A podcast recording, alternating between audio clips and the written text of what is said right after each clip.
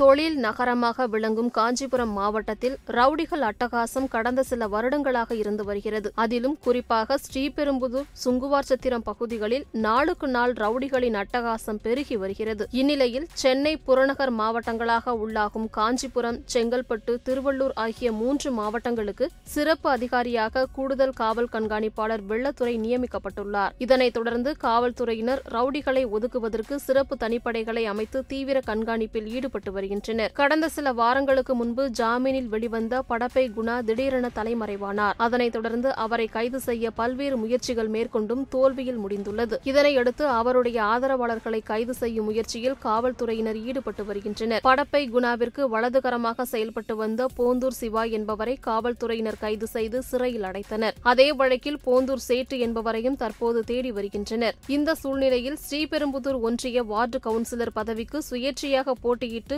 குணாவின் மனைவி எல்லம்மாள் வெற்றி பெற்றார். அவர் பாரதிய ஜனதா கட்சியின் முன்னாள் மத்திய அமைச்சர் பொன் ராதாகிருஷ்ணன் உடன் இருக்கும் புகைப்படங்கள் இணையத்தில் வைரலானது. இந்நிலையில் இன்று காலை ஸ்ரீபெரும்புதூர் மதுரமங்கலம் இல்லத்தில் எள்ளம்மாள் இருந்தபொழுது தனிப்படை காவல்துறையினர் வழக்கு விசாரணைக்காக அவரை சுங்கச்சத்திரம் காவல் நிலையத்திற்கு கைது செய்து அழைத்துச் சென்றனர். அவருடன் அவருடைய உறவினர்கள் இருவரும் கைது செய்யப்பட்டுள்ளதாக தற்போது தகவல் வெளியாகியுள்ளது. படப்பை குணாவின் மனைவி எள்ளம்மாள் மீதும் சில வழக்குகள் உள்ளன. தற்போது சுங்காச்சத்திரம் காவல் நிலையத்தில் அவரிடம் தீவிர விசாரணை நடைபெற்று வருகிறது.